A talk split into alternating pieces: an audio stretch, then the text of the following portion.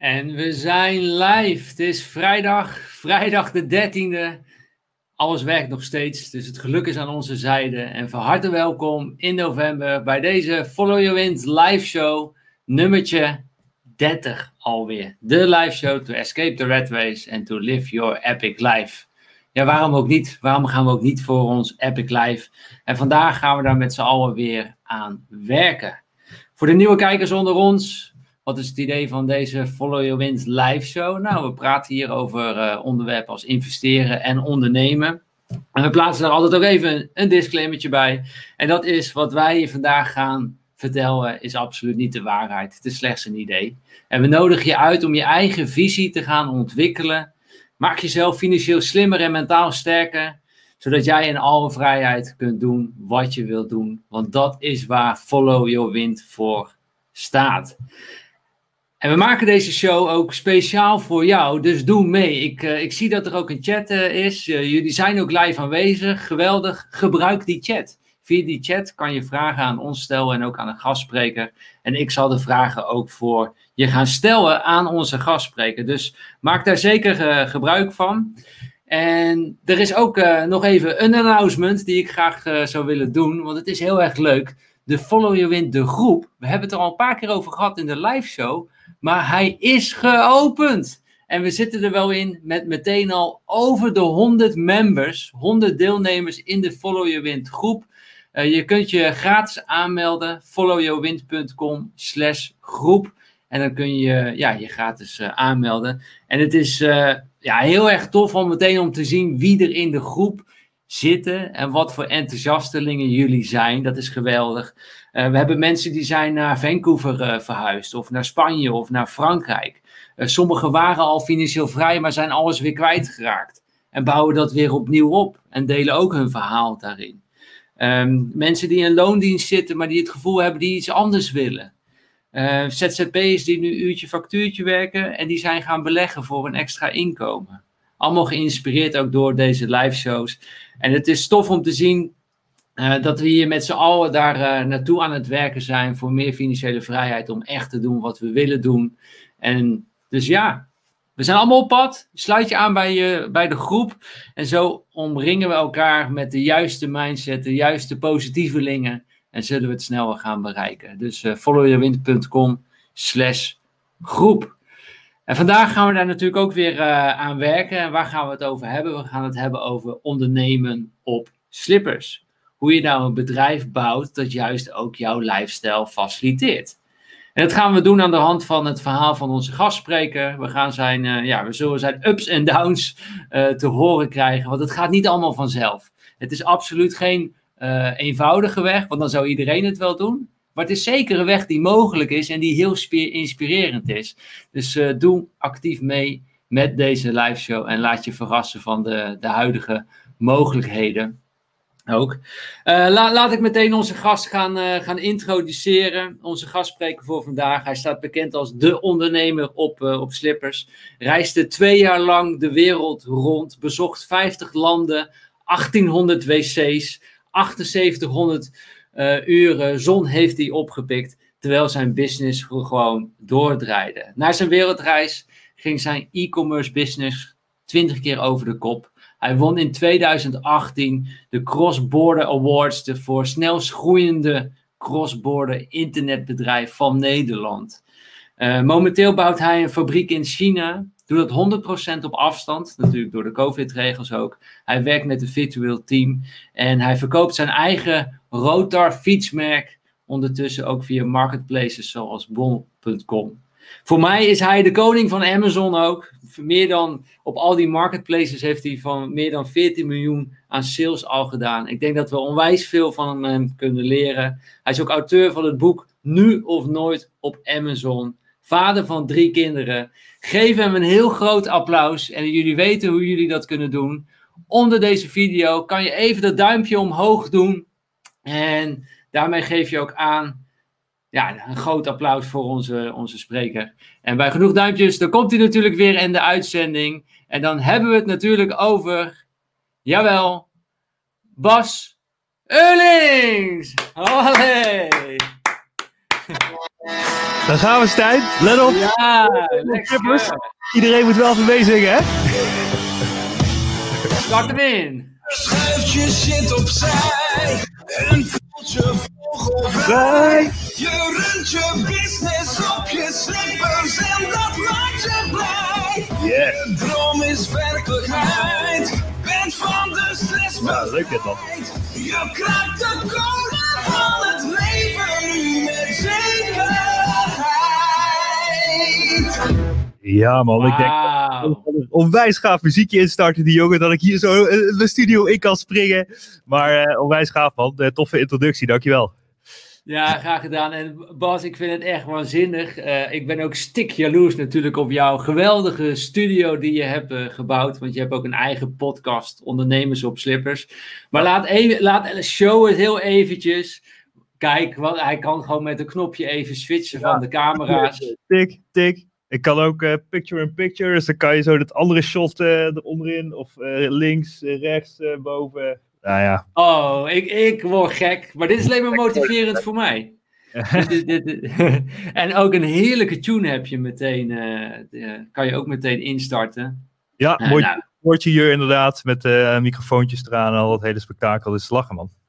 Ja, zo dus lieve kijkers, jullie merken het al, twee nerds bij elkaar die houden van de techniek en die, die het geweldig vinden om daarmee te spelen en een beetje te DJ'en. Eh, en ondertussen maken we ook nog eens een eh, nou, serieuze podcast over hele toffe eh, onderwerpen.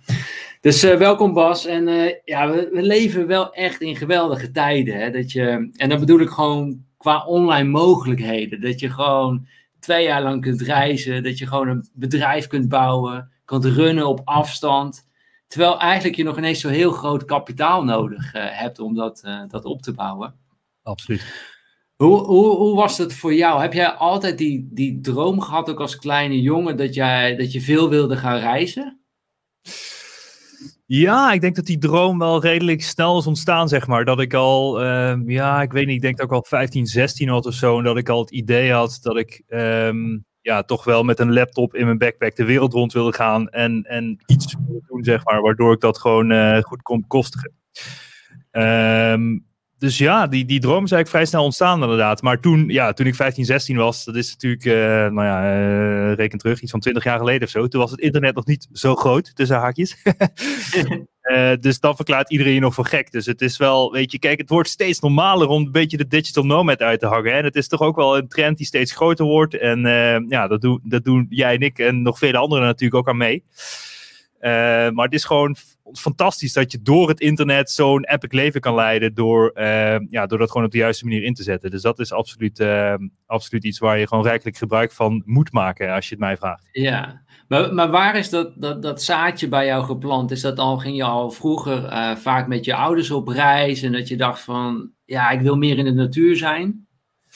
Ja, ik ging best wel vaak de natuur in ook. Mijn, eh, vooral mijn vader, die vond het altijd heel gaaf om te wandelen. Dus we gingen regelmatig eh, de bergen in. Eh, dus ja, we, we gingen echt drie, vier weken met, met de caravan vaak gewoon op een camping staan. In, in de Alpen of in Zwitserland, Oostenrijk, Frankrijk, waar dan ook.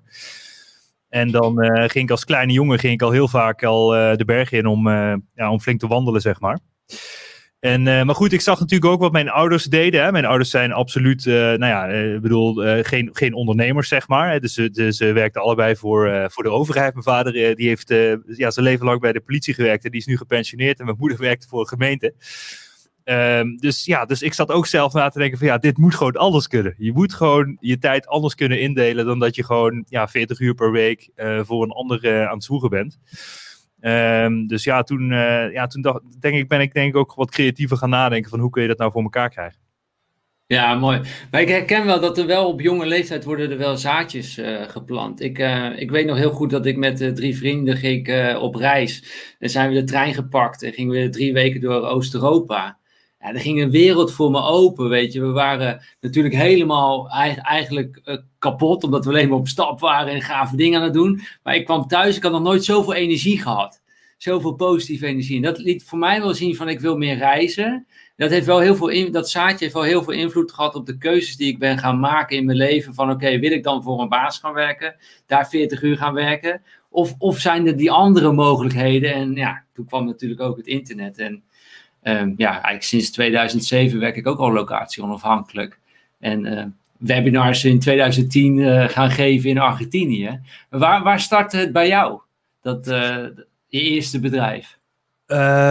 Nou ja, ik heb gestudeerd in Haarlem. Dus ik, ik ben opgegroeid in het zuiden van, van Nederland, hè, in de buurt van Maastricht. Um, maar ik ben daarna naar Haarlem verhuisd. Heb ik uh, business engineering gestudeerd als een technische opleiding. Uh, dus 70% techniek, 30% business of zo. En in mijn derde jaar van mijn opleiding dacht ik van... Hey, wat is nou mooier dan een buitenlandstage natuurlijk. Dus...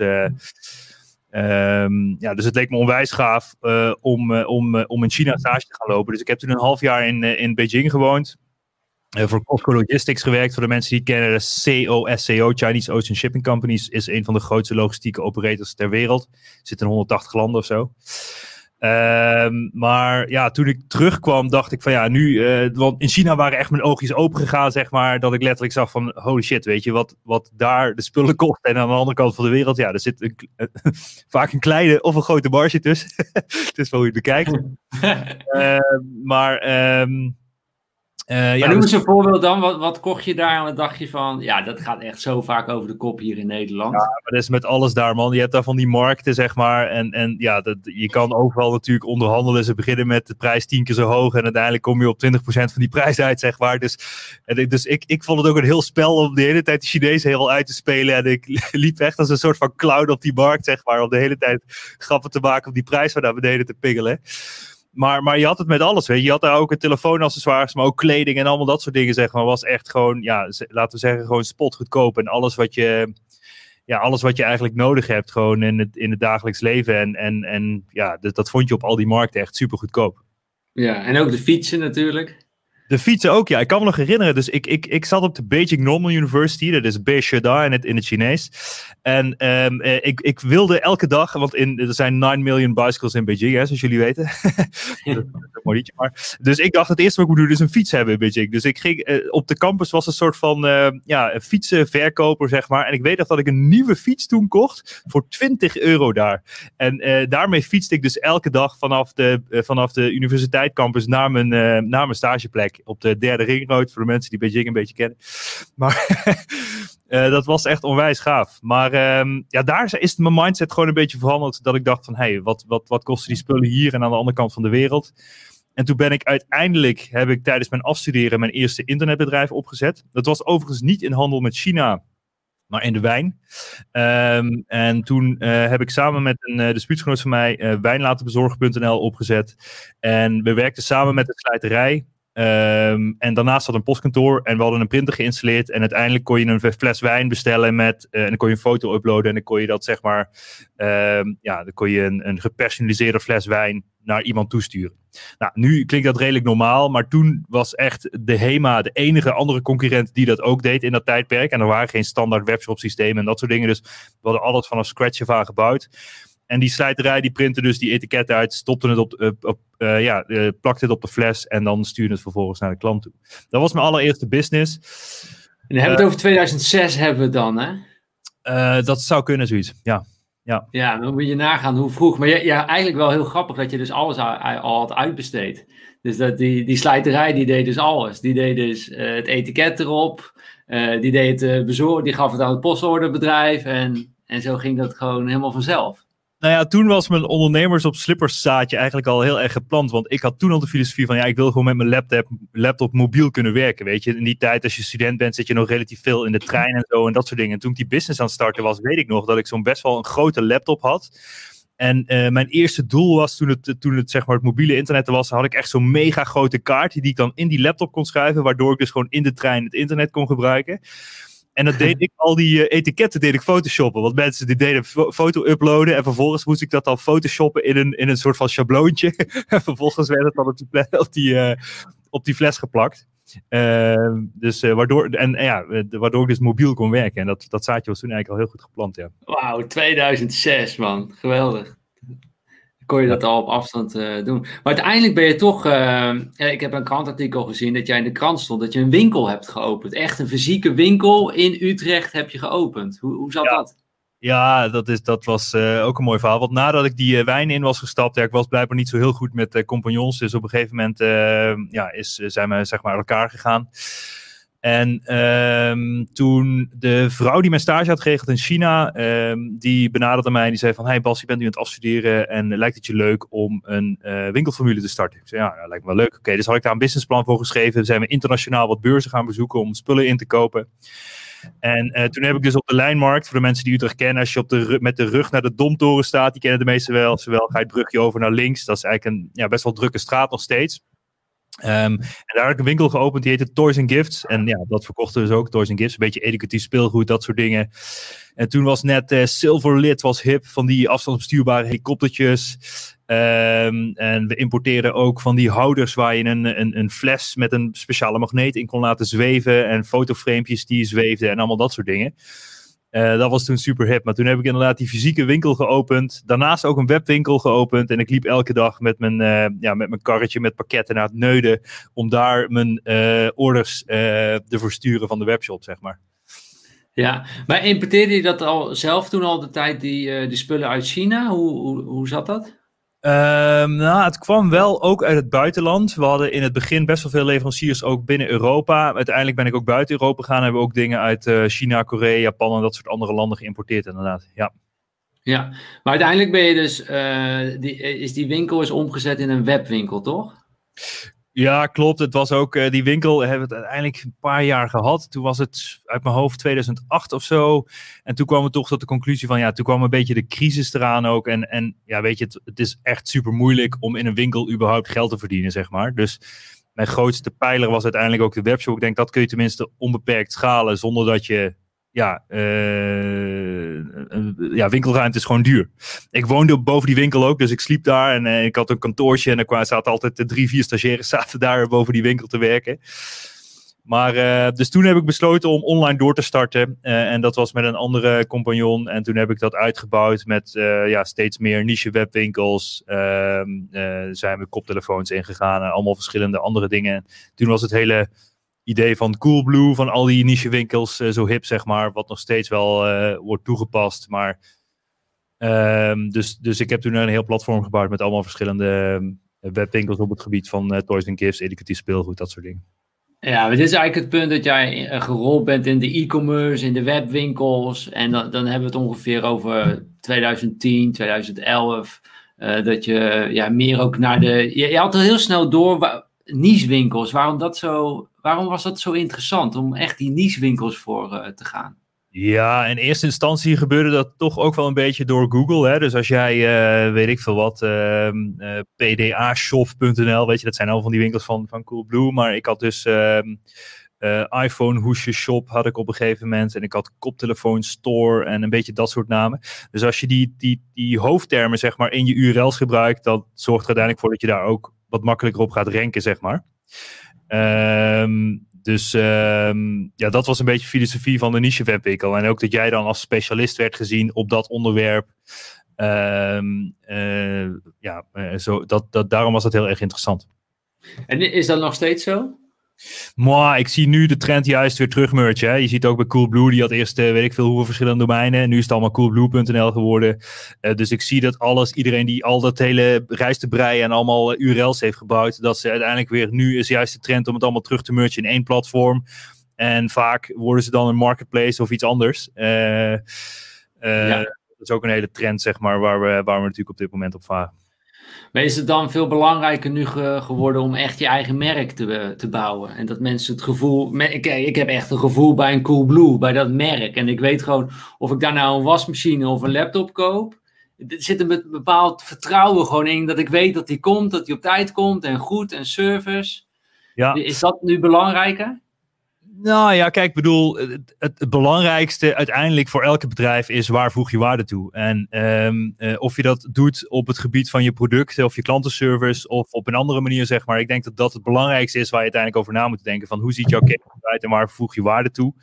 Um, dus um, ja, Coolblue doet dat heel goed op het gebied van klantenservice. Weet je, als jij een wasmachine koopt of wat dan ook, nou, dan komen die gasten dat brengen, installeren en nemen ze je oude rotzooi weer mee ja, weet je, dat is gewoon waar ze het uiteindelijk op winnen. En daarvoor wil je best wel een paar tientjes meer betalen voor die wasmachine als je daarop ontzorgd wordt, zeg maar.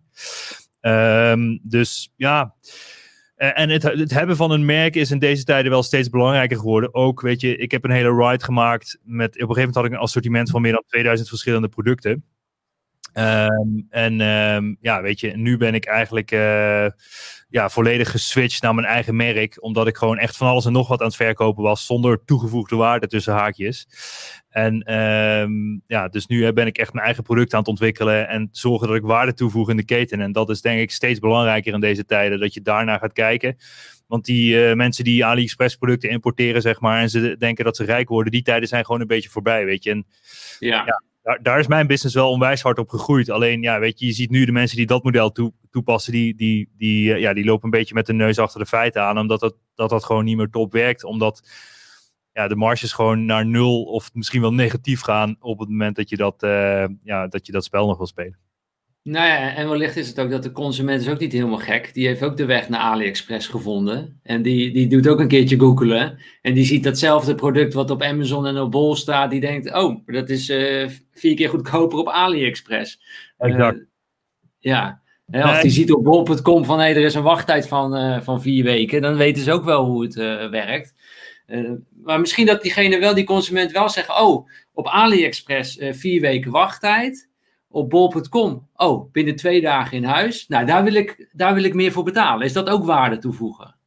Ja, dat is ook waarde toevoegen. Hè. Je kan waarde toevoegen op het gebied van service, levertijd, uh, uh, ja, productonderscheiding. Uh, op alle verschillende manieren kun je waarde toevoegen. Dus ook content. Hè. Dus als je al betere content hebt dan, dan, dan de rest, zeg maar.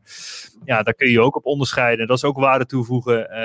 ja, dus, dus je kan op heel veel verschillende manieren waarde toevoegen. om uiteindelijk ja, toch waardevoller te zijn voor je consument dan de concurrent, zeg maar. Ja, mooi. Maar mooi, mooi om te zien. Ik, ik wil straks uh, naartoe ook naar, naar, je, naar je eigen merk, je eigen fietsmerk. En dat je je eigen fabriek in China ook aan het bouwen bent. Maar laten we nog heel even teruggaan naar die periode. Uh, net voordat je die wereldreis, wereldreis zou gaan maken. Oh, je zei net al iets dat je 2000 producten aan het verkopen was. In hoeveel niche winkels beheerde je dan? Nou, dat is eigenlijk. Uh, dus toen ik uh, aan het groeien was, toen uh, ja, begon ik eerst met die niche winkels. Dus toen ben ik echt letterlijk vanuit mijn appartement met een paar honderd euro begonnen met het verkopen van telefoonaccessoires. Dus kabeltjes, laders, uh, hoesjes, allemaal dat soort dingen. En op een gegeven moment peilde mijn huis uit. En toen ben ik in een anti-kraakkantoor gegaan. Had ik meteen zes stagiaires aangenomen en is dat uitgegroeid. Daarna ben ik ook deals gaan doen met dagdeal sites, zoals Groupon, vakantieveilingen, Groupdeal. De meeste mensen kennen die wel. Uh, toen was het echt een super harde trend. En zo is mijn assortiment uiteindelijk uitgegroeid uh, tot meer dan 2000 verschillende producten. Die ik dus ook onder andere op via dagdealsites verkocht, maar ook via bol.com en Amazon. Uh, dus ik kraakte voornamelijk de code op de marketplaces, omdat ik zag dat daar de klanten al zaten. En dat je daar het grote volume eigenlijk kon, ehm, ja, kon wegzetten, zeg maar. Uh, wat ah, dus, dus, dus je had eerst die, uh, echt in het begin 2010 had je nog die niches uh, websites en dat je je eigen webwinkel startte. Maar op een gegeven moment ben je dat dus al gaan omzetten naar de marketplaces. Naar, naar ja, hey, laat ik maar via Bol gaan verkopen of via Amazon gaan verkopen, want zij hebben het bereik al. Klopt, ja, daar, je zag die, die trend, die, die, ja, die, die, die was er al. En, je, en dat ging eigenlijk alleen maar, ja, werd alleen maar, alleen maar groter, zeg maar. Um, uh, en buiten dat, dacht ook van ja, uh, uiteindelijk, als jij het er niet op toevoegt, zeg maar, dan voeg je concurrenten er wel op toe. En dan pakt die jouw volume weg op die platformen. Dus wij hadden echt een hele pace dat we op een gegeven moment honderd verschillende producten, uh, nieuwe producten aan toevoegen waren op platformers bol.com om te kijken wat goed verkocht. En als we het goed verkocht, gingen we dan meer aandacht aan geven, zodat we weer hoger ranken en dat soort dingen. Maar ja, zolang je niet je eigen merk hebt, zeg maar, en je producten niet kan beschermen, dat is eigenlijk wel een heel groot probleem. Uh, waar, waar je dan tegenaan loopt op bol.com. Omdat als je dan je een beetje rankt met dat product, zeg maar, dan nemen mensen heel snel je product over. Die het dan goedkoper gaan aanbieden. En dat is dus een beetje een kansloze strategie. Ja, dat is, maar daar ben jij dus ook achter gekomen natuurlijk. want eerst, eerst zat je daar wel op. En, en nu ben je dus gestart ook met je, met je eigen merk. En, je, en wil je daarmee ook, uh, ook onderscheiden. Uh, maar op het moment dat je die wereldreis van twee jaar ging, ging maken, hoe, hoe zag jouw bedrijf er op dat moment uh, uit? Ehm, nou, was nog redelijk basic. Ik had, eh, ik had eigenlijk een, ik had een kantoor. Was nog steeds anti-kraak trouwens toen de tijd toen ik wegging. Ik had toen maar twee mensen fulltime in dienst. En een paar stagiaires erbij. En ik had eigenlijk het geluk dat ik de, eh, ja, de jongen die mijn business eigenlijk uh, gedurende die tijd eigenlijk runde. Dat was een, ja, was een schoolverlater die, die ook als stagiaire bij mij was begonnen. En daarna in dienst is gekomen. En die was ontzettend, ja, die wilde zichzelf gewoon bewijzen dat hij die tent kon runnen. Dus dat was geen eenvoudig. Ja, eigenlijk eentje was de, een beetje de operational guy. Die deed alles met betalingen, inkomen, dat soort dingen. De andere was meer sales. Die deed dus deals sluiten met dagdeal aanbieden. Zorgde dat het assortiment live kwam op de verschillende shops en sites, zeg maar. En uh, vanaf die basis gingen we, uh, ja, gingen, gingen we eigenlijk reizen. Dus toen hadden we alle niche webwinkels staan. En die, ja, die liepen gewoon stabiel genoeg. Um, en toen dacht ik van ja, als er een tijd is om te gaan, zeg maar, dan is het nu. Dus ehm, weet je, dus het, het stomme is met zo'n reis maken, het is nooit het ideale moment. Je kan altijd wel honderd redenen bedenken waarom je niet gaat. Maar ja. eigenlijk denk ik altijd, screw it, just do it. Dus je moet uiteindelijk gewoon vertrekken en dan maar zien waar het schip strandt, zeg maar. ja, en in principe maakt de locatie voor jou natuurlijk al niet uit. Heel veel ging via de, de laptop. Ja, ja, voor mij maakt het helemaal niet uit. Al, ik, ik kan ja. alle laptop mee inderdaad. En uh, ja, uh, je kon alles regelen op afstand. En, en toen ging je op reis en ging toen alles gewoon uh, vanzelf? Was je echt vrij of was je nog wel echt uh, ja, dagelijks bezig? Hoe, hoe zag ja, dat eruit? Als ondernemer is het mega lastig om echt vrij te zijn, denk ik, uh, in je hoofd. Ehm, dus ik had onze wereldreis begonnen met een enkeltje Moskou. en uiteindelijk hebben we daar de Trans-Mongolië Express genomen, helemaal door Rusland, Mongolië, China en helemaal over land Azië doorkruisen, dat soort dingen. Maar die eerste paar maanden dat ik echt op reis was, of misschien de eerste weken vooral, moest je heel erg afschalen, weet je. Dus ik, ik wilde mezelf natuurlijk blijven ontwikkelen. Dus ik was helemaal bezig ook met persoonlijke ontwikkeling in de, uh, ja, in de trein, zeg maar. Dus ik zat daar gewoon uh, de, de luisterboeken van Robert Kiyosaki, uh, Rich Dad, Poor Dad, Cashflow Quadrant en al die dingen was ik allemaal en, en toen, ja, toen werden natuurlijk nog meer zaken gepland van uh, strategieën die je kon aanpakken en dat soort dingen. Maar natuurlijk, omdat ik ook wel de business draaiende moest houden, eigenlijk, uh, ondanks dat ik natuurlijk niet op kantoor zat, uh, zit dat wel gewoon in je hoofd dat die business moet blijven draaien. Omdat, ja, weet je, ik bedoel, het heeft me letterlijk gewoon 0 euro gekost, die hele reis. Want ik kon gewoon letterlijk vanaf alle opbrengsten van de business, zeg maar, gewoon oneindig blijven doorreizen. Daar komt het wel op neer. Ehm, maar ja, toch, je moet het wel draaiende blijven houden. Want als het kaarthuis instort, om het zo maar te zeggen, of als er iets gebeurt in je business, dan ja. En dat gebeurde ook uiteindelijk in de reis, daar niet van. Maar um, ja. Ja. ja, maar ik herken het wel. Ik vind het ook lastig. Zeker ook als je, ehm, je, je werkt niet op uren. Hè, dus, maar er is altijd wat te doen. Je kunt altijd wat doen. Je kunt altijd weer wat verbeteren aan die webwinkels. Of beter gaan ranken. Of weer een nieuw product ontwikkelen. Ja. Hoe, hoe, hoe manage jij dat? Nou, weet je, uiteindelijk denk ik dat je moet omarmen dat je business nooit af is. Want uh, of je nou Apple, Google of Facebook heet, weet je, uh, of gewoon een of ander klein bedrijf bent, je business is gewoon nooit af, weet je. Er is altijd ja. een niveau verder en, en dat kan je heel onrustig maken. En dat is ook zeker wel een periode dat me dat onrustig maakte, omdat je dan gewoon continu denkt van ja, dit is nog niet goed. En uh, ja, weet je, je wil gewoon altijd niveautjes omhoog. Dus dat leren omarmen dat je business nooit klaar is, is denk ik wel, ja, is denk ik gewoon stap 1. Maar um, ja, het is ook een heel mentaal spel. Dus het is uiteindelijk, um, weet je, als je mij uh, twintig jaar geleden had gevraagd van hoe, hoe ziet succes eruit, weet je. Ja, dan had ik gezegd, oh, dan wil ik een groot bedrijf en dan wil ik honderd man uh, in dienst en uh, allemaal dat soort dingen. Alleen gaandeweg, weet je, ga je toch je eigen definitie van succes misschien wel een beetje bijschaven. Dat je denkt van, ja, weet je, ik ben er heel erg achter gekomen dat het, het, bedoel, het belangrijkste in het leven is uiteindelijk dat je tijd aan het leven kan spenderen. Uh, uh, en, en of je dat nou doet, zeg maar, uh, ja, vanuit een bepaalde basis waarin het gewoon comfortabel is. Of dat je, weet je, heel veel mensen zijn bezig in ondernemen om alleen maar het getalletje te vergroten. Ik, ik noem maar een extra nulletje op een bankrekening erbij te zetten of wat dan ook. Maar dat brengt je uiteindelijk, naar mijn idee, niet zoveel. dus je kan beter maximaal leven in plaats van ehm, een getalletjes vergroten. Ja, mooi. Maar dit is een mooie. Het doel van het leven is gewoon om tijd aan het leven te spenderen.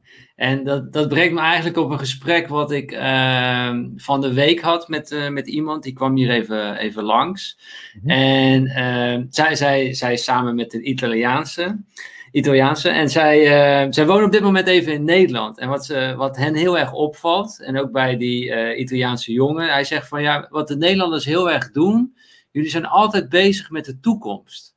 Jullie leven altijd in de toekomst, altijd maar weer naar de volgende stap. Je bent altijd daar weer aan het werken voor de toekomst.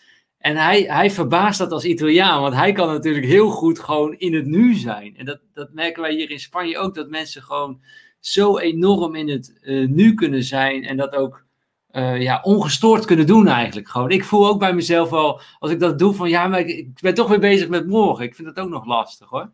Zou het ook een stukje cultuur zijn van de Nederlanders? Ja, denk ik wel. Het stomme is, weet je, dat, dat ja, uiteindelijk zijn we allemaal schapen. Hè? En dat klinkt misschien een beetje raar, maar je wordt, in de, je wordt toch in de omgeving of de kudde waar je in zit, zeg maar, daar word je gewoon ingezogen. Dus en, ja. en toch, als, je, als jij tussen de verkeerde kudde zit, dan word je dus in een verkeerde stroom meegetrokken. En het is onwijs lastig, zeg maar, om uit die kudde jezelf te trekken en dan maar het zwarte schaap te zijn en het op een andere manier te doen dan de kudde het doet, zeg maar. En ja. toch, als je een beetje je stoute schoenen aan wil trekken, of je in Malaga wil wonen, of wil gaan uh, ondernemen op slippers of wat dan ook, dan moet je je lostrekken van die kudde, want je moet het anders gaan doen dan dat de massa het doet, weet je. Dus, maar ik hoor je enorm, maar uh, ik, ik, ik, ik, ik hoor zeker wat je zegt, zeg maar, dat je hier in Nederland veel denkt van, ja, we zijn heel veel bezig met de toekomst en dat soort dingen. En het is juist heel lekker als je in landen woont waar iedereen lekker in het nu bezig is. Want uiteindelijk is dat het enige wat het toe doet, zeg maar, het nu. En, en de rest is eigenlijk, uh, is eigenlijk secundair. Ja, maar hij, hij zei ook van, uh, ja, de, het doel van de Nederlander is gewoon om dood te gaan met heel veel geld op zijn bankrekening. Ja, en hij heeft het nooit uitgegeven. Ja, nou ja, dat, dat, dat, dat, dat is dus de grootste valkuil die je als ondernemer kan maken, zeg maar. Uh, ja.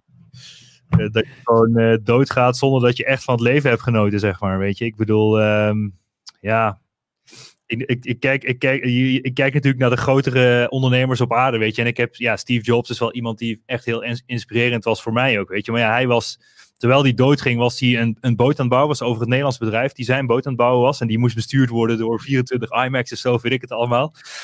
Maar goed, weet je, ook in zijn laatste fase dacht hij ook van, ja, weet je, waar gaat het nou over? Waar heb ik nou hiervoor geleefd, weet je? Omdat die heeft gewoon, ja, als je dus gewoon, met andere woorden, als je gewoon werkt als een paard je hele leven en je denkt, nou, dat, dat genieten of wat dan ook komt later wel. Ja, wat als er geen later is, weet je. Ik bedoel... Um, ja. Ik bedoel, we hebben deze sessie ook iets uh, naar voren geplaatst. Want ja, mijn buurman is overleden aan corona. Ik ga daar naar de begrafenis. Uh, dus uh, dat is hoe het eindigt, zeg maar, zeg ik altijd. Dus maak er iets moois van. Ja, mooi, mooi, mooi, mooi gezegd. En dat is ook waar Follow Your Wind voor staat. Dat je gewoon uh, zo snel mogelijk je, je lifestyle gaat be bepalen, wat je, wat je fijn vindt. Dat weet je ook niet meteen. Daarvoor moet je ook gewoon op pad gaan en moet je gaan reizen. Dan kom je er steeds meer achter van wat je wel leuk vindt en wat je niet leuk vindt. En ga daaromheen je werk creëren op de manier gewoon die bij je, bij je past. In plaats van andersom van, nou, ik, uh, ik neem werk en dan kijk ik nog welke lifestyle uh, overblijft. Dat is een lastige keuze. Even terug nog naar je, je, je was op uh, wereldreis, je bedrijf uh, draaide, um, maar toen opeens kwam die AdWords penalty. Ja, de ja want het, is, dit zijn niet alleen maar de ups natuurlijk, jij, jij hebt ook echt heel veel dingen meegemaakt. Ook. Nee, dus maar, je...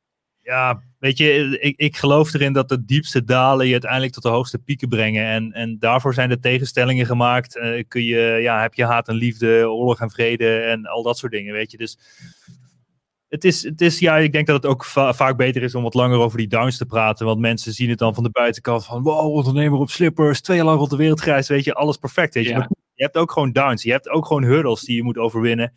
En ik heb ook een, een, een halve burn-out gehad en, en allemaal dat soort dingen. Maar inderdaad, AdWords penalty was tijdens mijn reis een soort van dal. Uh, want het was echt volgens mij al in de tweede of de derde maand van de reis dat dit gebeurde. En om even kort uit te leggen, voor de mensen die het misschien een, een beetje snappen. Uh, ik deed uh, adverteren op AdWords. Dus het zijn de zoekadvertenties in Google. En ik mocht niet op het woord iPhone adverteren, dus ik had hoofdletter L phone, zeg maar. Het ziet er exact hetzelfde uit. maar nou, dan een L in plaats van een I. Uh, en het algoritme toen was nog niet zo slim. Het is inmiddels al wat slimmer geworden. Maar, uh, dus die, uh, die L die werd niet herkend. Maar op een gegeven moment kreeg ik wel een, um, een, een, waarschuwing dat ik niet tekstmanipulatie mocht doen, zoals Google dat heette. Google dat noemde. Um, dus ik mocht die advertenties niet meer gebruiken. Um, Oké, toen dacht ik prima, weet je. Dus toen heb ik al die advertenties verborgen in mijn advertentieaccount. Toen ben ik op reis gegaan, heb ik mijn advertenties aan een bedrijf gegeven in, in Utrecht, die uiteindelijk mijn advertenties runde terwijl ik aan het reizen was. Ik dacht van ja, als ik aan het reizen ben, dan moet ik niet zelf mijn advertenties doen, want dan moet ik elke dag gaan inloggen om te kijken of ik niet geld aan het weggooien ben. Dus dat had ik uitbesteed. Een jaar later heeft Google een algoritme over die account laten lopen. En die heeft mij eruit geband, omdat er verborgen advertenties nog in die account stonden met die L-phone. En ja, weet je, ik vind het nog steeds onterecht.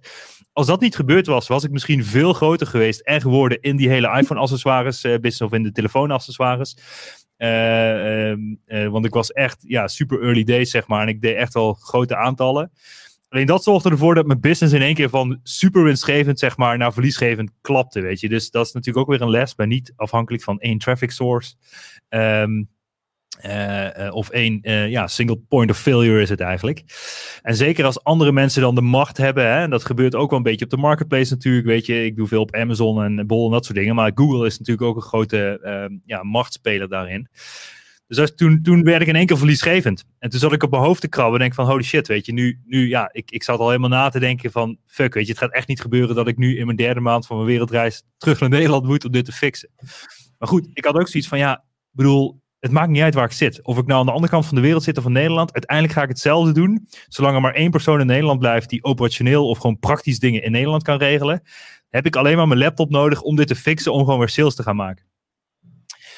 Dus uh, toen heb ik letterlijk mijn business gered door het concept gratis koop te lanceren. Uh, uh, en je kon, toen was het heel hip om gratis producten te kopen en je hoeft alleen maar verzendkosten te betalen. Nou, ik had een mega assortiment van producten die ik tussen de 10 cent en de 1,5 euro had ingekocht. Ik dacht van ja, wat als ik nou gewoon 5,95 verzendkosten vraag en ik ga al die producten gratis aanbieden. Maar voordat je hem in het winkelmandje mag leggen, moet je hem eerst delen op Facebook of Twitter. Um, en het algoritme toen was heel anders van die, van die platform. Als jij iets deelde, zeg maar, zag nog de helft van de vrienden van... Hey, uh, Stijn heeft een iPhone hoesje gekocht, uh, super gaaf. Uh, tegenwoordig is het wel anders. Maar ja, dat zorgde dus letterlijk voor een sneeuwbaleffect. En ik zie me nog zitten in, in een treinstation in China... met echt een iPhone 3 of zo in mijn handen. En ik refreshte mijn betalingsdingen. En echt ping, ping, ping, ping, ping. Weet je, kwamen gewoon in één keer honderden bestellingen binnen... nadat ik dat had gelanceerd. Want het was letterlijk een sneeuwbaleffect dat ontstond. En dat heeft ervoor gezorgd dat ik uiteindelijk verder kon reizen. En dat letterlijk mijn business heeft gered op dat moment. En dat ik dit niet zeg maar ja, in mijn hotelkamer in elkaar had gedraaid. Dan uh, zag het er wel anders uit. Ja, maar het laat ook wel weer zien dat de, de, de, ups en de downs er zijn. En je, je had ook uh, ja, alles kunnen stoppen en gezegd ik ga terug en uh, het is over en lopen klagen. Maar je, je hebt juist dat, dat moment gebruikt voor iets innovatiefs. En van kijk, hoe kan ik dit als ondernemer oplossen? En dan ontstaan er weer nieuwe kansen, nieuwe mogelijkheden. Dat is wel geweldig. Ja, en dat is met alles, weet je. Creativiteit lost alle problemen uiteindelijk op. Um, en ja, weet je, dus creativiteit. En, soms is geld ook handig om problemen op te lossen, zeg maar. Zeggen van ja, als je genoeg geld hebt om het probleem op te lossen, heb je eigenlijk geen probleem. maar eh, soms heb je dus creativiteit nodig om je problemen op te lossen. En, en uh, als je het geld niet hebt, of de tijd niet, of whatever, dan heb je vooral veel creativiteit nodig om tot een goede oplossing te komen. ja, is mooi. Maar heeft dit je ook uh, bepaalde lessen geleerd dat je dacht van, hé, hey, misschien moet ik toch wel mijn eigen merk gaan opzetten en minder afhankelijk van andere partijen worden?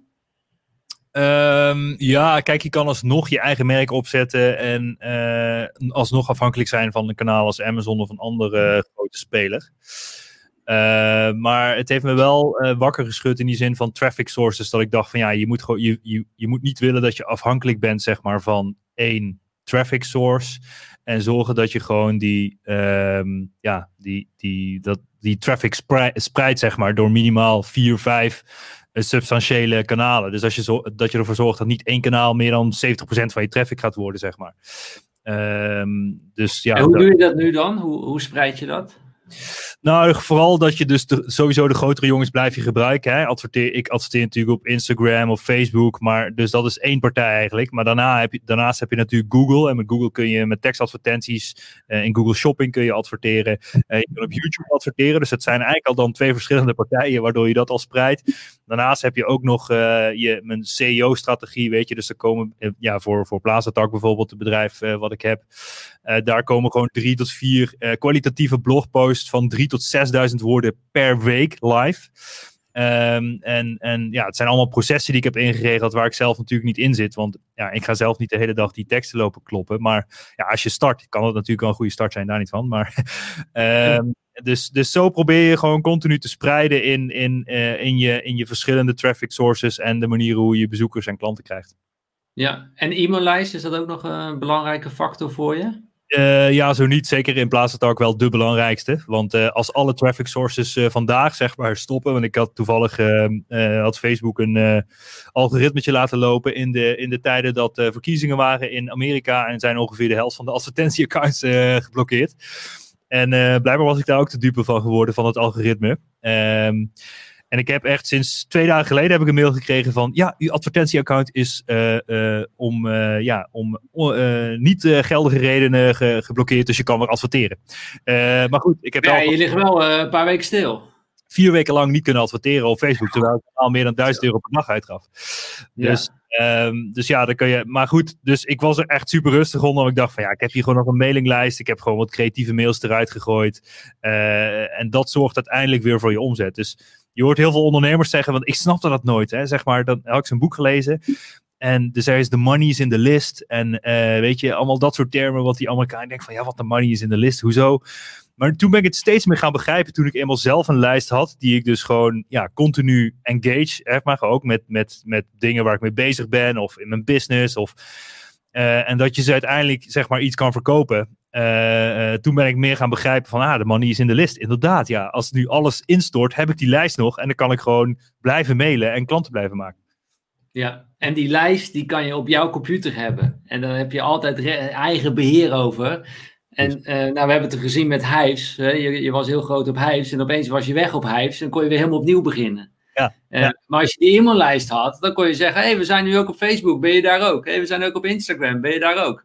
Ja. Dus dat is inderdaad uh, een belangrijke. Um, interessante vraag ook van, van Jens. hij vraagt zich af of je het principe kan uitleggen. wil je ook het principe van dropshipping duiden ten opzichte van je eigen business? En dan met name ook in verband met je aansprakelijkheid en verantwoordelijkheid. Want ik, ik, denk dat je in het begin wel meer dropshipping ook deed. En nu heb je gewoon je eigen merk, toch? Hoe, hoe, hoe... Ik heb nooit gedropshipped. Ja, oh, je hebt nooit gedropshipped? Ja, misschien, ja trouwens, dat, dat zeg ik ook, maar dat is niet waar. Ik heb ooit een keer een, in een tussentijd een, een business gestart waarin ik golfsets dropshipte vanaf de UK naar, naar Nederland. Omdat daar ja, zat iets van uh, 100 euro mars tussen. Maar ja, zelf ben ik zeg maar, ik zie dropshippen als een ontzettend goede um, uh, opstapje zeg maar naar het echte werk. Um, weet je, want ik zie met dropshippen, en hebben we het weer over waarde toevoegen. Dropshippers voegen naar mijn idee veel te weinig waarde toe omdat ze zeg maar, omdat sowieso iedereen op zijn zolderkamer zeg maar een dropshipping business kan starten. Dus als ik uh, ja, iets dropship, dan uh, kan, kan, kunnen duizend andere mensen dat dus ook doen, zeg maar. Um, en je hebt, je, je hebt heel veel dingen niet in de hand. Je hebt de logistiek niet in de hand. Je hebt geen idee. Als, als het product out of stock is bij je leverancier, zeg maar, kun jij niet leveren. Ik heb echt tig voorbeelden van mensen die gewoon helemaal nat gaan in Q4. Dat gewoon de levertijden in één keer 6, 8, 12, 16 weken worden. En dat gewoon uh, forums vol uh, st storten met, met één sterren reviews. Um, Zo. Ja. Dus dat zijn dingen die gebeuren, weet je. En zeker als je, als je groeit. Dus dus ik ben altijd fan geweest van het zelf aan de hand houden van zoveel mogelijk facetten. Uh, en dat is ook de reden waarom ik nu mijn eigen fabriek heb gestart. En dat je, maar goed, het zelf aan de hand hebben, dat je je voorraad hebt en weet wat je hebt en weet wat je kan uitsturen, uh, zorgt uiteindelijk voor een veel uh, voorspelbaarder businessmodel. Um, en zorgt er niet voor um, ja, dat je dus super mega veel concurrentie hebt. Ook het snel kunnen leveren uh, is uiteindelijk zeg maar waarde toevoegen. Uh, maar ja, nogmaals, ik denk dat dropshippen gewoon als je start in de e-commerce, dat het een goede leerschool is om te, start, om te snappen hoe het werkt, wat je moet doen, hoe je producten kan verkopen. En ik zou daarna zelf persoonlijk relatief snel gaan naar het bouwen van mijn eigen merk. Dat ja, het liefst wereldwijd groot maken. Omdat je dan weer een waardevolle business uh, neerzet, zeg maar, die waarde vertegenwoordigt. Uh, want als jij je merkproducten hoog hebt in Google, Bol of whatever, Amazon. Um, en dat zorgt gewoon voor, ja, voor een stabiele stroom aan orders, laat ik het zo zeggen. Ja, dan is dat mega waardevol als dat jouw eigen gemaakte merkproducten zijn. Die, jij, die je zo verkoopt. En ja, weet je, mijn doel is uiteindelijk om mijn huidige merk ook te verkopen binnen drie tot vijf jaar. maar zo, daar blijf ik nu nog even aan doorbouwen in ieder geval.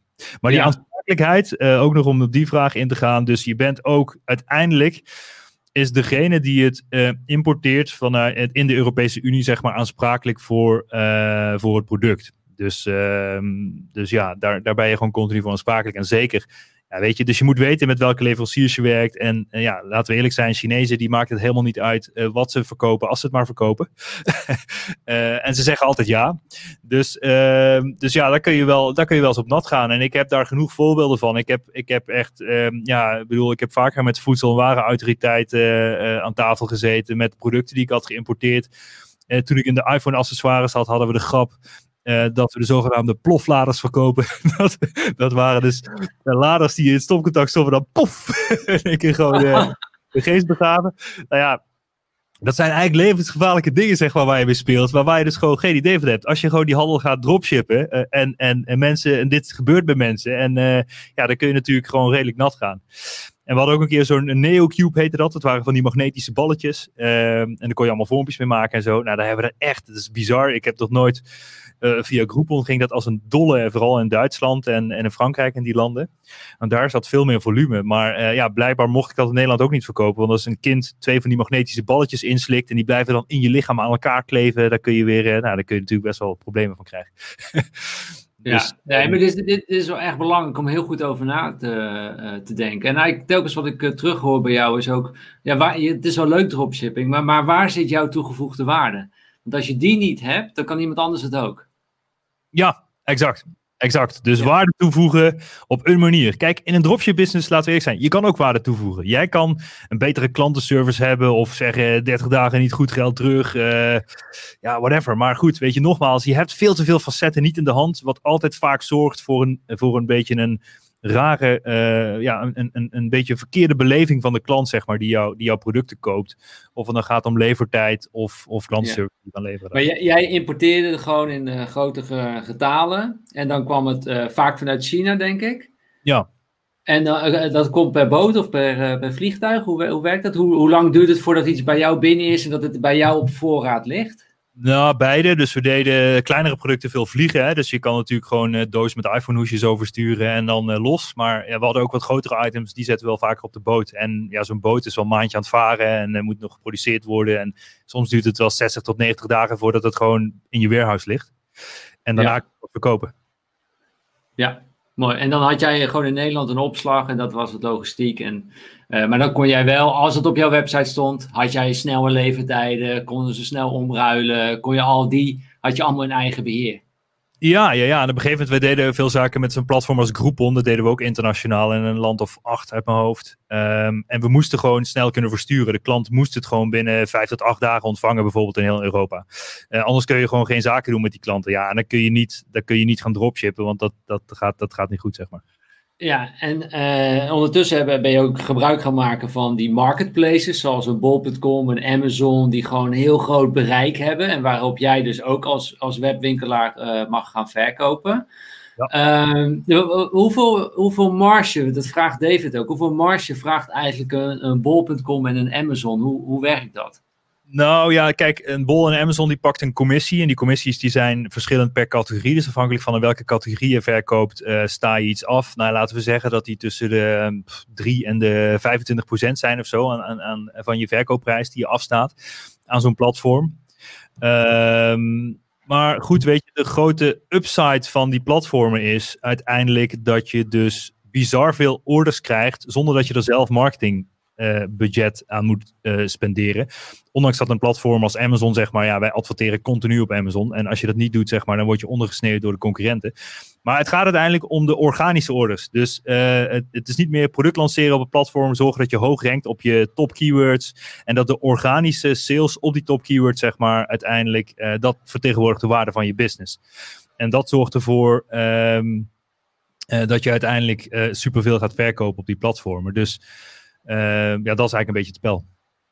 Maar reviews zijn daarin denk ik heel uh, belangrijk. Ja, op Amazon uh, zeker zijn reviews belangrijk. Weet je, kijk, Bol is gewoon nog een beetje, uh, ja, laat ik, ik zeg altijd alles wat Bol doet, deed Amazon vijf jaar geleden al. dus die lopen een beetje achter de feiten aan. En, en bijvoorbeeld op Bol kan iedereen een review plaatsen, ook al heb je het product niet gekocht. Weet je, dus het zijn nog hele rare algoritmes als je het mij vraagt. Ja. Um, maar goed, um, uiteindelijk uh, zijn reviews super belangrijk, ja. Dus zeker op Amazon, en daar kun je alleen maar verified reviews doen. Dus mensen die het product daadwerkelijk hebben gekocht, kunnen review achterlaten. Uh, als je te veel korting hebt gegeven op een product, dus meer dan 30, 40 procent, mogen mensen ook een review achterlaten. Dus er zijn heel veel, ja, er zijn gewoon heel veel uh, regeltjes waar je aan moet voldoen, zeg maar, om, om dat spel gewoon goed te spelen. Maar dat houdt ook in, als je het dan ook goed doet, dan, is dat ook, dan doe je het ook goed. Exact. En, daardoor, en, dan, en dan blijf je dus ook la, langer in die positie uh, staan, zonder dat iemand dat kan manipuleren, zoals wat je zegt op bol.com, ik wist het niet. Uh, dat, uh, ja, laat maar een stort heel veel mensen reviews daar geven over jou en dan kan je de, eigenlijk de markt manipuleren. Ja, maar goed, weet je, het is ook wel niet zo dat je denkt, ik heb mijn posities helemaal ingenomen, ik ga nu achteroverleunen. Want daar is het dus veel te competitief voor. En ik heb mijn eigen producten geïnnoveerd, bedacht, eigen producten gemaakt. Uh, maar als je een beetje succesvol bent op zo'n marketplace, heb je binnen drie tot zes maanden zeg maar sowieso copycats. Uh, uh, dus ja, de producten die ik al bedacht en gemaakt heb, zeg maar, die zijn tientallen keren gekopieerd, weet je. En iedereen probeert het dan net even iets beter, anders te doen, andere foto's, weet je. Dus veel, veel sellers snappen ook van ja, als ik op een andere manier waarde kan toevoegen aan het product, door misschien betere foto's, video's, net even een andere functie erbij, weet ik veel wat, iets sterker dat dat dan uiteindelijk zeg maar wordt gewaardeerd door klanten op Amazon en dat je daardoor dus meer sales gaat krijgen. Dus uh, dat, is, dat is eigenlijk de grootste downfall aan het platform. Dat de kopieerbaarheid van alles wat erop staat bijna, in ieder geval zeker de white label producten, ja, die is gewoon mega. Uh, uh, en, en kleinere spelers hebben geen wereldwijde patenten, kunnen, dat niet, kunnen dat niet in stand houden of aanvechten in de wereld. Dus daar, ja, daar begin je ook niet aan. Ja, ja, exact. En ehm, sinds wanneer ben je met je eigen merk gekomen? Je eigen nou, fietstassenmerk? Ik heb dus een mega transitie gemaakt, wat ook super stressvol was. En daar komt dus mijn halve burn-out vandaan. Ik had 30 mensen op kantoor zitten in Utrecht. Ik had eigen ordeverwerking. Um, en um, ja, op een gegeven moment, zeg maar, ben ik. Uh, ja, ben ik, ben ik, uh, had ik besloten dat, dat ik niet meer mainstream producten wilde verkopen. Dus ik wilde niet van alles en nog wat verkopen. Uh, maar ik wilde mijn eigen merkproducten um, ja, maken. Dat was ook mijn droom tijdens mijn opleiding. Ik denk van ik wil mijn eigen product maken, zelf produceren en over de hele wereld verkopen. Uh, dus ik ben eigenlijk, ik had nog ongeveer een miljoen aan voorraadwaarde liggen van alle overige zooi. Ja, daar heb ik echt wel anderhalf tot twee jaar gedaan om al die ja, shizzle uit te laten verkopen door mijn team. En nu eh, dus letterlijk mijn nieuwe strategie uh, is, en dat is wat mij betreft ook de enige strategie die in deze tijden nog gewoon succesvol is, is ik noem het het Apple-model. Ik moet er zelf nog even een naam voor bedenken die wat uh, catchier is voor, voor mezelf. Maar dit is maar drie tot vijf producten aan dezelfde klant verkopen.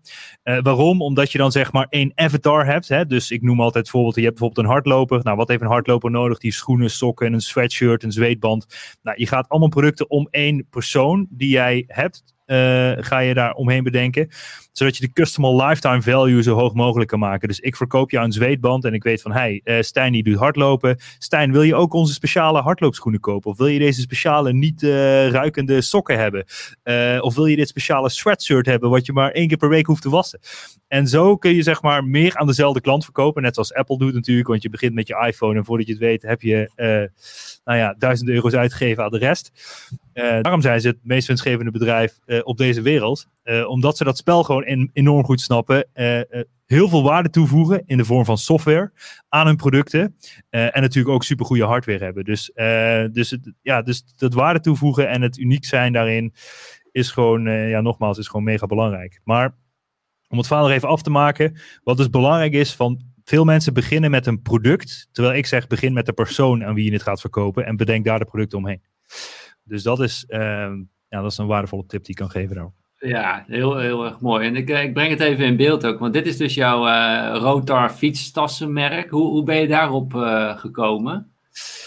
Uh, dit is ook meer uit data gekomen. Dat ik, uh, ja, weet je, je hebt zoveel open source bronnen, zeg maar, die, um, die, die de data laten zien, hè, zeg maar, hoeveel zoekvolumes er zijn. En op Amazon heb je mega veel tools, zeg maar, die een beetje de predictability van je succes uh, kunnen laten zien. En zo ben ik eigenlijk begonnen eerst met de fietsverlichting. Ik dacht van, nou, hier zit een gat, hier zit veel volume op en dat soort dingen. En uiteindelijk uh, ben ik eigenlijk met de tas, ben ik letterlijk, ja, die heb ik zelf ontwikkeld. Dus toen ben ik veel meer waarde gaan toevoegen uh, aan mijn producten. En, en uiteindelijk zie je ook dat hoe meer waarde je toevoegt, hoe succesvoller je producten zijn, zeg maar. Ja, en hier komt wel weer jouw, jouw opleiding die je hebt gedaan, komt natuurlijk helemaal tot zijn recht. Hè? Als uh, productdesigner en ja, helemaal in je element, denk ik ook. Nee, absoluut. Dit vind ik super vet. En sterker nog, ik ben nu met mold designers bezig om allemaal unieke uh, ja, uh, plastic onderdelen te maken die we op de tas gaan gebruiken. Bijvoorbeeld voor het systeem om aan de fiets te hangen en dat soort dingen. Ja, dat zijn allemaal dingen die ik nu helemaal zelf aan het ontwikkelen ben. Uh, wat er, wat, ik ga ook mijn nieuwe model ga ik mogelijk eerst op Kickstarter lanceren en daarna op Amazon. Uh, waardoor je eerst wereldwijd kan verkopen. Uh, en dan, ja, dan kun je, heb je whatever, drie, zes, acht maanden om het uit te leveren. Uh, dus, um, dus ja, het is, het is gewoon een leuk spelletje wat, ja, wat je bezighoudt. Ja, ik vind, het, ja, ik vind het echt super cool. En ik vind het ook heel creatief van je. Inderdaad, de fietstas. Nooit over nagedacht dat je die ook als rugtas kan gebruiken. Het is eigenlijk zoiets simpels, maar iedereen loopt het is super handig als je natuurlijk gewoon meteen als rugtas mee kan nemen en even kan gaan lunchen. En daar zit je picknick in en noem maar op. Zeker. Nee, dat is ook. Dus, het is ook een beetje geboren uit uh, frustratie dat als je dus naar je werk fietst met je laptop in je rugzak, dat je dus altijd met een bezweten rug aankomt. Um, en dat wil je niet, zeg maar. Dus je wil, als je aan het fietsen bent, wil je hem op je fiets klikken, zodat je rug niet gaat bezweten. Als je in de trein zit, wil je misschien als schoudertas gebruiken. Uh, en als je een wat langer stuk loopt, doe je misschien als rugzak op je rug, zeg maar. Dus, um, en ja, ik, moet, ik, ik, ga, ik ga nog niet te veel verklappen, maar hij wordt nog veel vetter. Uh, zeker de versie die ik dadelijk op Kickstarter ga gooien, die wordt, die wordt helemaal next level. En dan heb je echt nog maar één tas nodig en kun je de rest in de prullenbak gooien. ah, dat is cool. Ik ben benieuwd bij de kijkers. Wat vinden jullie van deze tas? Ik vind het echt een heel mooi uh, concept. Uh, echt, echt cool om te zien. Um, de, ondertussen ben je ook een fabriek aan het bouwen in China. Hoe, hoe werkt dat? Want we, je kunt niet naar China even, even reizen. Hoe, hoe regel je dat allemaal? Nee, dat is inderdaad ook het mooie. Ik, ik heb nu dus in deze coronatijd de fabriek neergezet. Uh, ik krijg alleen maar foto's en video's te zien van wat er allemaal gebeurt. Uh, en ik heb wel onwijs goed en uh, vooral betrouwbaar team in Azië zitten. Ehm, ik had een tijd geleden al Hongkong Limited geopend, omdat ik dacht van ja, het is handig om daar voeten op aarde te hebben, voeten aan wal te hebben om, um, om een productielijn zelf op te gaan zetten.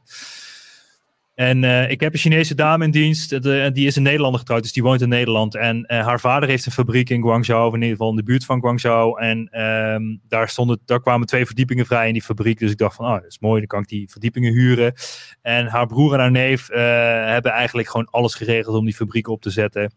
die hebben de machines gecheckt. Die zijn ja, echt letterlijk bij andere fabrikanten, zeg maar, zijn die, of waar ik al produceerde. En bij nog andere fabrieken die hetzelfde konden produceren ja, hebben, zijn ze superveel uh, langs geweest om te kijken hoe werkt de productie nou, wat hebben we allemaal nodig. Nou, die hebben een lijst gemaakt van alle machines en alles wat we nodig hebben. En vervolgens hebben we het allemaal zelf neergezet. En uh, wordt as we speak mijn eerste productierun gedraaid in mijn eigen fabriek. Um, um, en ja, gaan we gewoon zelf produceren. Uiteindelijk is het ook een combinatie van factoren dat ik die fabriek wilde starten. Eén, ik zie dus dat het model of de, de innovaties die ik zelf deed, zeg maar, aan mijn producten, dat die vervolgens aan nog 30 andere Amazon sellers werden verkocht van dezelfde fabriek.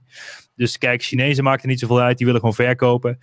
Twee, was ik nu dus zelf onderdelen aan het innoveren. Ik weet gewoon als die onderdelen bij een andere fabriek terechtkomen, dat die die ook weer aan de halve wereld gaan verkopen. Dus dat wil ik gewoon ja. in mijn eigen fabriek houden. Dus ook, ik ben nu molds aan het maken. En die molds, die, ik weet niet of mensen, dat is een beetje technisch verhaal, maar een mold is zeg maar een soort van uh, ijzeren matrijs heet dat. En dan kun je uh, plastic kooltjes in knallen en dan komt er iets uit, zeg maar. Dus dan komt er een, een onderdeel uit wat je kan gebruiken. En die molds die ga ik ook, die, heb ik dadelijk zelf uh, ontwikkeld. Uh, daar staan sowieso ook uh, onze logo's in die, ja, die in Europa en Amerika beschermd zijn. En onze woordmerken, dat soort dingen. Dat is één. Maar die matrijs, die nemen wij ook steeds weer mee terug naar onze eigen plek, zeg maar. Die zit gewoon achter slot en grendel. Op het moment dat ik weer een nieuwe productieroom nodig heb, dan gaan die gasten met de matrijs op het fietsje naar de, naar de spuitgietfabriek.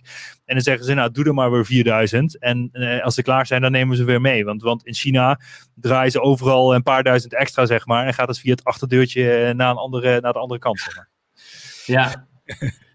En, en, heb je er ook wel eens over nagedacht om, je, je start nu een fabriek in China, waarom, waarom start je hem niet in Europa bijvoorbeeld? Ja, klopt. Dat is een hele goede vraag ook. En daar, ga ik, daar ga ik, ben ik ook nog meer over het nadenken. Dus de dingen die dus opstart is eigenlijk één. Het was nu een beetje een soort van no-brainer om deze uh, investering te maken en het vanuit China te doen. Omdat ik altijd vanuit China ook uh, gehandeld heb. Maar er zijn nog twee dingen inderdaad die dan nog op de agenda staan. Dat is één is verduurzamen. Dus kijk, het feit dat de tas zeg maar multifunctioneel is en dat je maar één tas hoeft te kopen in plaats van vijf, vind ik al duurzamer. Uh, maar je wil eigenlijk ook nog met duurzamere stoffen werken. Uh, misschien wil ik wel, uh, whatever, uh, een, een, een, een, een boom per tas die ik verkoop, planten of zo, of weet ik veel wat, gewoon dat soort dingen. en twee is dan inderdaad misschien productie in de buurt, in, in ieder geval in Europa. Maar goed, we gaan ze nu ook in Amerika verkopen en uh, ook in Japan en ook in Singapore. Dus uiteindelijk eh, is het natuurlijk slim om te kijken waar je grootste volume uiteindelijk zit en in de buurt van dat land zeg maar je fabriek te zetten. Um, maar goed, je ziet het ook aan Tesla. Die doen op, in elk werelddeel een fabriek neerzetten. En ik wil niet zeggen dat ik zo groot ben als Tesla, maar uiteindelijk kan het slim zijn om in meerdere landen of in ieder geval een, een, een, een productiefaciliteit neer te zetten. Maar voor nu hou ik het nog even in China. Maar ik denk ook, weet je, er zijn andere fietstasmerken die bijvoorbeeld in Duitsland produceren. Um, uh, en dat is ook zeker wel um, ja, iets wat, uh, wat in mijn achterhoofd zit om dat een keer te doen. En jij zit in Spanje, maar ook in Portugal wordt heel veel gebruikt, ook voor kleding. Ja, heel veel kleding. Uh, en ik, ja, ik ben dit jaar heb ik ook een maandje in vakantie geweest, waar, waaronder een langere tijd in Portugal. En ja, het is sowieso ook een fantastisch land om daar regelmatig te zijn.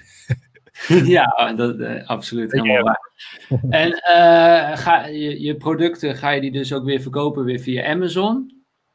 S sowieso, nee. Dat, we, we, verkopen ze al. Europese Amazon zijn nu in Amerika bezig. Um, Japan staat op het lijstje. Um, dus mijn stap 1 van het bouwen van een e-commerce business, een, het logische start zeg maar, is Amazon. Um, dat is ook de reden waarom ik mensen daarmee help uh, met, het, met het bouwen van een merk. Stap 1 is via Amazon. Ik zeg altijd, als je op niveautje ongeveer een miljoen omzet doet op Amazon, ga dan ook naar andere kanalen kijken. Ga dan je eigen shop bouwen pas. Ga dan je eigen pagina's bouwen. Ja, bol.com is ook een logisch kanaal natuurlijk om in Nederland erbij te pakken, daar niet van. Dus Um, um, en als je dat helemaal hebt, is het gevecht een beetje om de klantdata. Weet je, als je via Bol of Amazon handelt, heb je geen klantdata. Dus daarna, je moet gewoon hele creatieve manieren vinden om uiteindelijk die klantdata uh, ja, uh, te achterhalen. Um, ja. En dus, mensen toch weer op je e-maillijst te krijgen. Exact. Dus dan, en weten wie, wie gekocht heeft. Dat nou, lijkt me wel inderdaad, dat is heel lastig. Dat je dus, die klantdata krijg je dus ook niet, wie gekocht heeft. Nee, nee. Je krijgt helemaal niks. Als je zelf stuurt, krijg je een adres en een product. Maar uiteindelijk is de, de strijd zeg maar, om de e-mailadressen en telefoonnummers en dat soort dingen. Zeg maar. Ja, ja. Ja, ik zie het eigenlijk hetzelfde nu ook bij Airbnb. Krijgen wij ook niet meer de, de e-mailadressen. En voorheen wel. Kregen we het telefoonnummer en het e-mailadres. Maar dat is nu ook geblokt gewoon. Nee joh. Ja, ja dan krijgen ze zo'n Airbnb-adres waarop je terugmailt. Maar ja. voorheen dat echt heel vaak zien. En hebben wij dat ook altijd apart gehouden. Dat je denkt, ja, voor de tweede boeking is het toch handig. Ja. Uh, we zetten mensen altijd ook in de WhatsApp. En dat je WhatsApp contact hebt. Dus, je dus natuurlijk hebben wij contact met onze gasten hier. En uh, doordat je contact hebt en de WhatsApp is, kunnen wij het op die manier gaan doen. Ja. Uh, maar eerst was het gewoon ook gewoon open. je hebt ook een boek geschreven. Mensen kunnen dat ook ehm, gratis kopen. Hè? Nu of nooit op Amazon. Ja. Uh, alleen die verzendkosten hoeft men toch uh, te betalen. Kan je er iets meer over vertellen? Uh, ja, ik heb inderdaad, ik, ik geef eigenlijk mijn kennis gratis weg. Daar komt het een beetje op neer, want je betaalt alleen maar de verzendkosten. Het boek is gratis. Ehm, en er zit een beetje de basis in hoe je wereldwijd verkoopt zonder grote investeringen of vaste werkplek. Ehm, nou, inmiddels mag ik het eigenlijk ook al een bestseller noemen. Dat heb ik nog echt nergens bekendbaar gemaakt. Maar ik heb al meer dan 10.000 exemplaren verkocht. Of wow. hoe je het ook dus, uh, en, en counting. Dus het gaat gewoon lekker door. En uh, ja, ze liggen in ieder geval uh, klaar om uitgestuurd te worden. Als je vandaag het boekje bestelt, ligt hij morgen bij je op de mat. En dat is allemaal netjes geautomatiseerd. Dus, ja, hij komt niet uit China via AliExpress. Hij is al in Nederland. Ja, hij is wel in Nederland, ja. Hij is wel, ja. Hij is wel in Nederland. je kunt gaan naar followyourwind.com slash Amazon. En daar vind je de pagina van, van Bas met het boek Nu of Nooit op Amazon. Je kunt het boek uh, gratis krijgen, je betaalt alleen de verzendkosten. Dus neem daar zeker een kijkje. Ik ga even kijken, ook een kijkje nemen bij de, bij de vragen die er zijn. Um, uh, dit, ja, ik, zie, ik zie nog een aantal vragen in de chat, die wil ik zo nog even stellen. Ik, ik heb ook van tevoren een vraag van iemand gehad, uh, Bas. En dat okay. vond ik ook wel interessant. wat hij doet, hij heeft ook een webshop, een webwinkel. En mm -hmm. hij verkoopt biertaps. Gewoon ja. echt gewoon uh, biertaps, die, die verkoopt hij. En uh, zijn vraag aan, uh, aan jou was: moet hij op bol.com of niet? Gewoon even in Nederland. Hè, is het slim als hij gaat op bol.com met die beataps, om daar de beataps te verkopen? En wat hem nu tegenhoudt is het volgende. Hij zegt, ja, kijk, een beatap wordt vaak verstuurd op een pallet. En dan doet bol.com, die zegt vanaf 20 euro is het gratis versturen. Maar hij moet ja, zorgen voor die palletversturing. Dat houdt hem nu tegen. Hoe, hoe kijk jij ernaar? Uh, Oké, dus hij, hij, heeft wat hij verkoopt eigen biertaps met een speciale techniek of zo? Of is gewoon een biertap die hij inkoopt? Van verschillende merken, ja. Ja, van een, een bekend uh, merk uit Tsjechië koopt hij ook in, inderdaad, ja. Dus de, uiteindelijk, uh, dat is een beetje de joke. Dus alles boven de 20 euro, dat moet je een beetje, je moet, je moet ja, nee, um, je moet altijd je prijs inclusief verzendkosten op bol zetten. Ook, ah, ja, ja. Bol rekent wel overigens 2,95 of 2,50 is het volgens mij onder de 20 euro. Maar dat krijg je niet als verkoper. dat is echt nog een beetje een boeventruc van Bol. Maar die pakken al dat geld, stoppen ze gewoon in de zak. Daar krijg je helemaal niks van. Jouw prijs online is inclusief verzendkosten. Uh, dus, dus ja, je moet je, je moet je tap dus op, op bol verkopen, inclusief verzendkosten. Dus daarmee moet je je prijs dus al hoger maken, zeg maar. Want ja, de verzendkosten zitten erin. Um, dus dat is eigenlijk uh, het eireten. Maar goed, kijk, bedoel, als je concurrenten de, de biertaps of vergelijkbare producten ook op Bol of Amazon staan, ja, dan weet je gewoon dat daar ook orders op komen en dat daar volume zit. Uh, en daarmee zou ik ook, uh, ja, daarmee zou ik ook uiteindelijk daar zelf aanwezig op willen zijn. Ja, ja, en kijk, wat zij, ik, ik lees het nu ook, het zijn biertaps die zij zelf inkopen, importeren. En dan dus uh, weer doorversturen. Maar wat hun toegevoegde waarde heel duidelijk is, is dat zij, zij zijn heel goed in de service. En kijk, je koopt niet zomaar een biertap. Dus je wil heel goed weten. Zij geven ja. advies van voor jouw situatie is dit de beste biertap. Uh, en, en, en, daar winnen ze het ook op. Ze hebben ook een YouTube-kanaal en maken heel veel kennisvideo's daarover. We zijn zelfs nu gestart met, uh, met webinars over, over biertaps. En hoe je nou, hoe je zo'n beatap goed reinigt, uh, hoe, je, uh, hoe je de CO2 afstelt zodat je de perfecte biertje krijgt en zo, weet je. Dus dat is hun toegevoegde waarde. Dus jij zou wel ook, en, en ze verkopen ook schoonmaakmiddelen natuurlijk, hè, uh, voor, voor reinigen van zo'n beatap. Wat ik denk van, hey, dat, dat kunnen ze natuurlijk ook op, op, erop zetten op bol, om gewoon ook naamsbekendheid te krijgen, of niet? Ja, wat ik zou doen, kijk, als je de biertap verkoopt op zo'n platform, eh, dan, en, en je zegt ze hebben superveel toegevoegde waarde in de afstelling en dan weet ik het allemaal, dan zou ik die biertap versturen en dan daar, uh, als je, stel je zou hem via Marketplace versturen, dan zou ik er zeg maar een of andere handleiding bij doen van uh, bekijk hier de video's hoe je alles moet afstellen. En uh, dat mensen zich uh, kunnen registreren voor de garantie of zo, zodat je de gegevens hebt van de klant. En vervolgens ga je zeggen van, hey, je hebt de biertap nu gekocht wil je ook dit reinigingspakket erbij zeggen? Of wil je, misschien hebben ze wel een unieke koppeling, zodat ze alleen maar de bierfusten bij hun kunnen kopen in plaats van bij Bol of Amazon, zeg maar, snap je? Dus, ah, slim. Dus zo zou ik dat een beetje wat slimmer aanpakken, inderdaad. Maar um, ja, het zijn grotere dingen. Het is wel, ja, het, het, ik, ik zou er sowieso aanwezig op willen zijn. Want als je biertaps zoekt en je vindt zo Bol of Amazon, weet je dat andere mensen daar dus ook biertaps verkopen. Ja, dan wil je daar ook tussen staan. En dan wil je daar volume creëren. En dan wil je aan de achterkant contact hebben met de klanten, waardoor je dus eigenlijk de upsell kan doen, zeg maar. ja. En, en kun je wel blijven werken op je eigen voorwaarden? Of, of, of geeft een bol wel restricties? Uh, heeft, die, heeft dat eraan? Uh, wat bedoel je met je eigen voorwaarden? Ja, dat weet ik ook niet. Dat vraagt hij dan. Hè? Van hij, hij, hij, zegt van wat ik vooral belangrijk vind is dat we kunnen blijven werken en leveren op onze, op onze voorwaarden. Um, ja, je kan gewoon je levertijden instellen en uh, dat soort dingen, weet je. Dus uh, ja, weet je, misschien heb je ook wel een, een, een, uh, een, een transportbedrijf die je gebruikt, zeg maar. En die, ehm, ja, die, die uiteindelijk dat spul uh, zelf gaat afleveren en misschien wel installeert of weet ik veel wat allemaal, weet je. Ik bedoel, nee, dat, dat kan gewoon. Ook al verstuur je het via, verkoop je het via Bol. Ja, dat zou kunnen, zeker, tuurlijk. Je kan, ja, je, kan je logistiek zelf inregelen. Maar goed, kijk, het voordeel van Bol is dat zij natuurlijk ook een logistiek centrum hebben. Dus voor wat kleinere producten, zeg maar, leg je je producten bij Bol op voorraad en dan stuurt Bol het voor jou uit. Dan heb je same day delivery uh, uh, voor 12 uur besteld, het huis. Weet je, al dat soort voordelen heb je dan. Uh, of heb ja. Als ze bij jou bestellen, waardoor je conversie dus veel hoger uiteindelijk is dan dat je het zelf gaat versturen, wat vaak wat langer duurt. Mooi, Goed. mooi. Ik denk dat mensen die een biertap kopen wel uh, een paar dagen willen wachten om uh, een biertap te ontvangen. Um, Anders ja. zijn ze wel heel dorstig, maar uh, inderdaad. Ja. Ja, uh, Margriet die vraagt zich af, uh, wat heb je geleerd van je burn-out? Wat, wat doe je nu anders?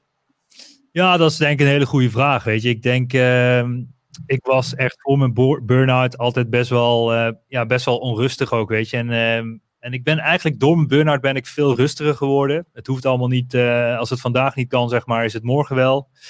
Um, ja, en ik geloof erin, zeg maar, dat je dat als je beseft dat geluk in connectie zit, met niet alleen met andere mensen, dus echt een echte connectie, maar ook vooral de connectie met jezelf.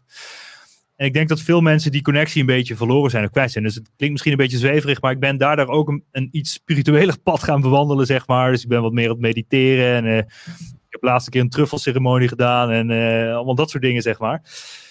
Maar uh, uiteindelijk is het meer leven in het nu, zeg maar, een absoluut een, een, een, grote upside die je krijgt als je dat soort dingen uh, ja, hebt gehad. En het is ook, ja, het was echt een mega zware fase. En ik heb daarna ook tegen mezelf gezegd van Bas, het is de stress gewoon absoluut niet waard. Want je speelt echt letterlijk met je leven, weet je. Ik bedoel, stress, stress, veel stress hebben is eigenlijk gewoon dodelijk.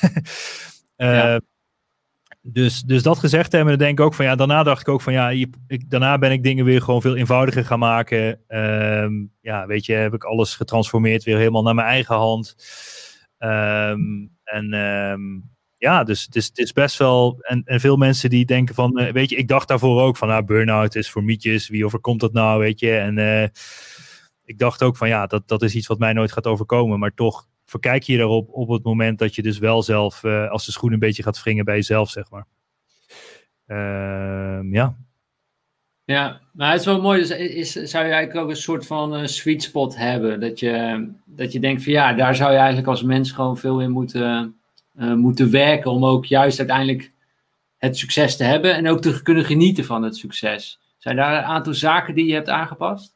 Ja, zeker. Kijk, ik bedoel, ik heb natuurlijk ook uh, drie kids en, en dat is natuurlijk ook best wel druk. En ik heb dan alle bedrijven en dingen die eromheen gebeuren. Maar um, ja, weet je, ik zie dat veel, dat is ook wat jij in het begin zei, weet je, in Nederland zijn we allemaal met de toekomst bezig. En, en de kracht ligt hem juist in het nu, weet je. Dus um, als je niet in het nu kan genieten, eigenlijk leef je dan niet in het nu. Dus eigenlijk ben je gewoon, continu zit je met je hoofd ergens anders. Hè? Dus hetzelfde met de social media, weet je. Ik bedoel, dat, dat drijft mensen gewoon tot waanzin. En, en eh, om, omdat je gewoon mega druk bent. Je krijgt zoveel meldingen, je bent continu je dingen aan het refreshen. Elke dag iets opstaan of whatever, weet je. Ik bedoel, ja, dat zijn ook dingen die, die, die mensen gewoon intern in het bovenkamertje, zeg maar, gewoon super druk maken.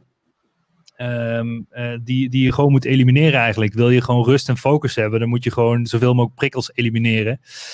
Uh, en en heel, te veel van die prikkels zorgen uiteindelijk voor een burn-out. Of, of als er bepaalde dingen gebeuren die je gewoon in een visuele cirkel brengen, zeg maar. En uh, ja, als je er eenmaal in zit, uh, dan heb je nergens zin in. wil je bij je bed niet uit te branden. Dan denk je van, nou, de wereld mag voor mij vergaan. het is gewoon, weet je, ja, je krijgt gewoon de meest bizarre... Hoe, hoe, hoe, ben je, hoe ben je daar uitgekomen? Ja, mijn grootste tip uiteindelijk is nog gewoon zoek zo snel mogelijk gewoon hulp, zeg maar. Weet je, ik bedoel ehm, ik heb veel te lang gewacht om uiteindelijk een goede vriend van mij te bellen. Die heet Albert Zonneveld. Uh, is echt een mega goede mental coach. Uh, coacht ook uh, ja, supergrote ondernemers uit de Quote 500. Maar ja, ik, ik heb hem gebeld. Ik zeg, Albert, kunnen we gaan praten? Zei hij, oh, wacht, ik wist dat je ging bellen, maar ik wacht even jouw actie af. Dus ja, hij had letterlijk gewacht op een bel en hij heeft me echt heel goed geholpen. En ja, weet je, dus ik zou zo snel mogelijk iemand zoeken die hier mee kan helpen, waardoor je weer wat sneller mentaal het mannetje wordt. Maar um, ja, het duurt gewoon echt een hele tijd voordat je daar weer helemaal uit bent. En uh, um, ja, dus, dat, dus ik zou zo snel mogelijk hulp.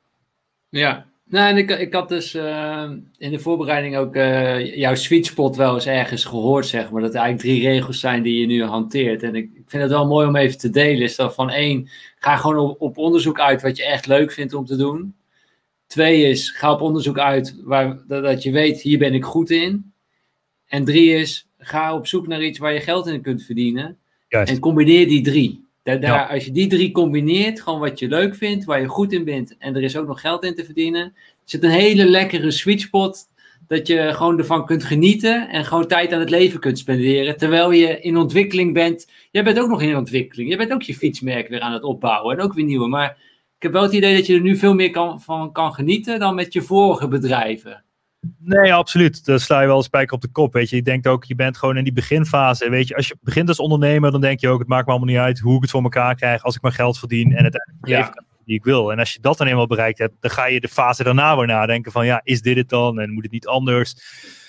En het belangrijkste eigenlijk is eh, dat je niet, eh, zeker voor de mensen die eh, nog niet voor zichzelf werken, dat je niet iemand anders leven aan het leiden bent, weet je. Vaak zijn mensen gewoon bezig met het resultaat van iemand anders. En, eh, en, en daar gaat het vaak gewoon, daar gaat de schoen heel snel wringen. En ehm, het belangrijkste uiteindelijk ook is wat, jij zegt, vind je het leuk, kun je er geld mee verdienen, ben je er goed in. Daar zit de sweet spot in het midden. Maar vooral dat je het ook echt leuk vindt, weet je. Ik bedoel, als ik iets leuk vind, eh, dan hou ik het lang vol. ehm, dan ge- geeft het je energie.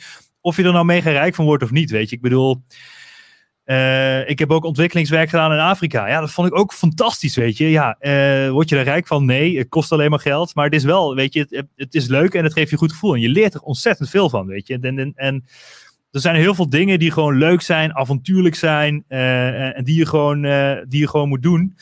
Ehm, en weet je, dan, dan, ja, dan kun je ook een beetje nadenken van... oké, als ik op mijn eigen sterfbed lig, zeg maar... Waar, waar kijk ik dan op terug in mijn leven? En ben je dan heel trots dat je 80 uur per week hebt gewerkt? Of ben je dan trots met de Kilimanjaro die je hebt beklommen... en drie jaar hebt gereisd op de wereld... en kinderen op de wereld hebt gezet en dat soort dingen, weet je. Dus dan ga je veel meer nadenken met de dingen die er eigenlijk echt toe doen, weet je. En dat is denk ik... ehm, in essentie gewoon een hele goede oefening voor jezelf om na te denken van hey, waar spendeer ik mijn tijd aan? Wat zijn mijn prioriteiten? Wat doet er voor mij echt toe? Wat zijn mijn kernwaardes? Wat vind ik leuk? Ja, dat zijn gewoon vragen waar je, waar je ja, gewoon even stil bij moet staan. Ja, en, en ik denk ook dat, dat, dat je die antwoorden op die vragen niet krijgt op, eh, op papier door in een kamertje te gaan zitten, maar door gewoon op pad te gaan zijn en de, overkomen je gewoon dingen en daar de leerling uit eh, te trekken. En dan kom je er gewoon steeds dichterbij. Precies, precies. Ja. Ja. Even terug naar een andere, andere invalshoek, een andere vraag. Weer even terug naar eh, bedrijf op, eh, opbouwen. Eh, Jens die vraagt zich af, welke ultieme tip heb je als je je eigen platform naar Nederland wilt gaan vermarkten in de EU? Met name voor je organisatie, lokaal per land, een hub, of alles in Nederland houden qua customer care. En dit is wel interessant. Jens heeft een uh, bedrijf, heeft eigenlijk de Nederlandse Airbnb, Mikazu. Ja. We hebben 10.000 uh, vakantiewoningen. zijn voor, voornamelijk op dit moment uh, Nederlandse vakantieeigenaren. Uh, die daar die opstaan. En zij willen nu dus naar, nou ja, bijvoorbeeld naar, naar, naar Duitsland of naar Spanje, naar Engeland. Um, dat die er ook op komen. En nu is alles in Nederland gecent, gecentraliseerd. Oh ja, oh ja, ja. Nee, ik denk dat ik daar een goede tip voor heb. Ik had ook eerst de illusie, zeg maar, dat ik alle mensen ging verzamelen in één kantoor. Um, maar um, daarna ben ik daar heel erg van afgestapt. Want echt, bedoel, mijn huidige merk ook, wil ik een wereldwijd merk van maken. Ik denk ook als ik een wereldwijd merk maak, heb ik wereldwijd mensen nodig die dit uh, voor mij uh, ook uh, ja, regelen, die daarvoor aan werken. Hè? Dus als ik in Japan eh, mijn voet op aarde wil zetten, dan ga ik niet in Japan er in Utrecht achter een kantoortje zetten, die de Japanse markt voor mij regelt. En in dit geval zou ik exact hetzelfde doen. Ik ben helemaal getransformeerd eigenlijk van 30 man op kantoor naar een wereldwijd virtual team. Ik gebruik mensen wereldwijd, van de Filipijnen tot Amerika, die voor mij werken, die regelmatig werk voor mij doen. Um, dus ik zou het. Um, kijk, ik bedoel, de Europese markt is natuurlijk relatief dicht bij elkaar. En je kan ook Duitsers in Maastricht in, uh, op een kantoor zetten van Amsterdam. En, uh, en een keer een Fransman aannemen en dat soort dingen. Maar ik zou ook veel meer kijken naar de nieuwe trend die ze ontstaan. En dat is het optuigen van een virtual team. Weet je, dus uh, die virtual teams is denk ik gewoon, ja, is de trend. En degene die de virtual teams heeft, heeft de laagste overhead, heeft een efficiënt apparaat. Processen zijn daarin heel belangrijk. Um, dus ik zou uh, mensen in de landen laten werken waar daadwerkelijk gebeurt. En dat native start werk voor je doen. Um, in de vorm van een virtual team en of um, uh, een kantoor. Maar het ligt er ook aan hoe substantieel je de markt wil gaan penetreren. Weet je, het kan zijn als jij denkt van nee, voorlopig blijf ik alleen maar in Nederland en Duitsland. Ja, dan kan het zijn om misschien wel een paar Duitsers in Nederland op kantoor te zetten. Of in Duitsland een klein kantoortje te openen. Uh, of misschien wel een groot kantoor, weet ik niet. Maar, um, maar goed, weet je, ik zou, ik zou met die virtual teams, uh, daar zou ik eens mee experimenteren om te kijken of dat goed voor je werkt. Wauw, geweldige tip. Dat is echt. Uh... Ja, en, en, en, tegenwoordig in deze tijden zijn we er ook alweer veel meer aan gewend natuurlijk, aan die virtuele uh, teams. Ja. Maar het is wel heel goed wat je zegt. Je hebt gewoon een native iemand nodig in dat land die dat gewoon daar gaat opzetten. Die die cultuur begrijpt, proeft hoe de mensen voelen, denken, ruiken. Dat, dat, ja, dat is gewoon lastig als je... Want we hebben het verschil al aangehaald, hoe de Nederlander denkt en hoe de Italiaan denkt. is compleet anders. Zeker, klopt. En dus ook hoe zij op vakantie gaan is wellicht ook anders. Ja, ja, ja, ja, ja, precies. En je moet niet een Nederlander willen die de, die de Japanse of de Italiaanse markt gaat eh, bestormen, zeg maar. Ja, ja exact.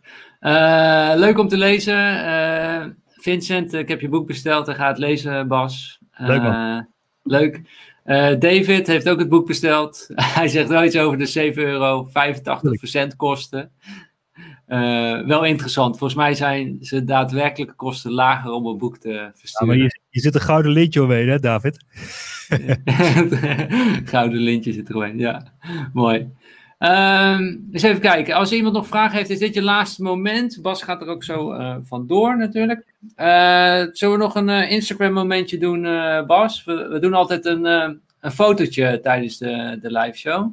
Ja? En ik eh, pak even mijn telefoon erbij. Alle kijkers kunnen dat ook doen. Maak een foto van ons, eh, van mij en Bas. Eh, deel het op Instagram of op Facebook of LinkedIn, wat je graag wil. En je kunt ons taggen op apenstaartje Nicole Stijn. En laat even weten wat je geleerd hebt in deze live show. Laat het gewoon even weten, ook bij het bericht. Ik, hier komt eh, Bas, even kijken. Ik moet het even zo houden. yes! Is hij goed? Ja, is goed. Helemaal eh, top. Dus ik ben wel benieuwd bij jullie kijkers. Wat, eh, wat hebben jullie opgestoken uit deze live show? Laat dat even weten in de, in de chat. En zoals je weet, eh, David zegt nog, haha, wacht het gouden lintje af. Top we- webinar verder. Thanks. Leuk om te, Nice. te horen. Maar zoals jullie weten, we, hebben, we gaan naar de live show gewoon door in de Follow Your Wind groep. Je kunt je daar gratis aanmelden, followyourwind.com slash groep. En we hebben daar meer dan 100 mensen al die daarin zitten. Dan kunnen we nog eens napraten over deze, deze live show. Je weet, die zegt ook, ik ga het boek ook kopen, maar zo eerst even een uurtje wandelen natuurlijk. Goed om te, te horen. Ehm, nou ja, Bas, ik wil je echt enorm bedanken voor je, voor je tijd en alle inzichten die je hebt eh, gegeven. En eh, ja, ik denk dat het heel mooi is. Gewoon, eh, het is tijd om meer eh, tijd aan het leven te spenderen. Terwijl we onze business aan het ontwikkelen zijn. Terwijl we als persoon aan het groeien zijn. Ja, dat is iets wat ik eruit eh, uit meepak. Naast al je geweldige tips over hoe je bedrijf op te, te bouwen. Ja. Dus eh dankjewel daarvoor. Je weet, die zegt ook geleerd. Het leven kan zo afgelopen zijn. Het gaat om je ervaringen en skills. Ja, mooi man. Mooi. En de sweet spot, die zit daar tussen. Vincent zegt ook, inspirerend en gaaf verhaal. Thanks Bas en Stijn. Ja. Eh, leuk om te horen. Eh, volgende week zijn we ook weer eh, live. Volgende week vrijdag, vrijdag 20 november. En op dat geval zijn we weer om 12 uur op het gebruikelijke tijdstip zijn we, zijn we live. En we gaan het hebben over van slaapwandeling naar droomleven. Ik heb een eh, ex-militair eh, uitgenodigd. Eh, die, terwijl hij aan het slapen was, zijn er een aantal raketten bij hem afgevuurd. Eentje is afgegaan en eentje net niet. En daardoor heeft hij het overleefd. Eh, maar hij heeft daardoor wel enorme ja, slaapproblemen eh, gehad. Eh, stress, fysieke klachten. Eh, zat helemaal in de, in de put. Leefde eigenlijk alleen nog maar om te overleven. Eh, echt een nachtmerrie. Maar uiteindelijk is hij daar helemaal uitgekomen. Wil je het zeggen, Bas? Kan ik er vandoor, want ik moet naar een begrafenis? Ja, ja, ja, ja ga, ga ervoor. Super bedankt, eh, Bas, voor je tijd. En ik, ik stuur trouwens nog een, eh, een Follow Your Wind t-shirt eh, naar je op. Of een, of een cap, wat je graag wil. Ja, leuk man. Eh, Ja. eh, T-shirt, cap, eh, whatever. Doe maar iets wat jij denkt dat het beste bij me past. Ja, en ik weet dat jij zwarte t-shirts draagt. We hebben toevallig zwarte t-shirts. is goed, maar ga naar de begrafenis. Super bedankt. En we, we houden contact. Ik app je nog wel even. Alright, super thanks man. En iedereen dank voor het kijken. En succes met de show man. Yes, oké. ciao, ciao. Hoi. Alright, ciao. ciao. Yes. Eh, maar, maar wat ik er nog wilde zeggen over eh, deze ex-militair. Hij heeft een heel bijzonder verhaal. Hij is nu slaapspecialist eh, geworden. Hij is helemaal ontwaakt. heeft zich op zelf, zichzelf opnieuw ja, eigenlijk ook wel weer uitgevonden. Dichter bij zichzelf leeft hij. En hij helpt nu mensen met ja, beter, beter slapen ook. En ook door beter te slapen krijg je meer creativiteit en kun je sneller je droomleven gaan, eh, gaan leven. Dus daar gaan we het over, over hebben. Hoe een, eh, een paar uurtjes extra slaap je al meer focus, energie en daadkracht eh, gaat geven. Wat leidt zal tot, tot meer levensgeluk. dus dat is volgende week om 12 uur weer. Leuk jullie daar weer te zien. En einde van de middag kun je je alweer gaan aanmelden via followyourwind.com slash liveshow. Kun je gaan aanmelden voor de volgende liveshow. En die heet dus van slaapwandeling naar droomleven. Jullie weer super bedankt dat jullie er waren. Voor al jullie vragen, voor jullie trouwe opkomst. Echt geweldig dat jullie er telkens bij zijn. Uh, dankjewel Vincent, JW, Nout, Margriet, uh, Jens, Maarten echt, ik vind het echt zo geweldig dat jullie erbij zijn telkens. Dus uh, dat mag ook eens een keer gezegd worden. Dankjewel uh, voor jullie. Dat maakt het echt voor ons ook veel leuker om deze live shows uh, te maken. En ik deel als laatste nog wat Magiet heeft geleerd. Je kunt groots dromen en grootste dingen neerzetten, maar raak de connectie met jezelf niet kwijt. Bedankt en sterkte vanmiddag, Bas. Heel mooi gezegd, Magiet, en daar wil ik graag mee afsluiten. Tot volgende week weer. En we gaan natuurlijk door in de groep. Zie je daar. Ciao, ciao.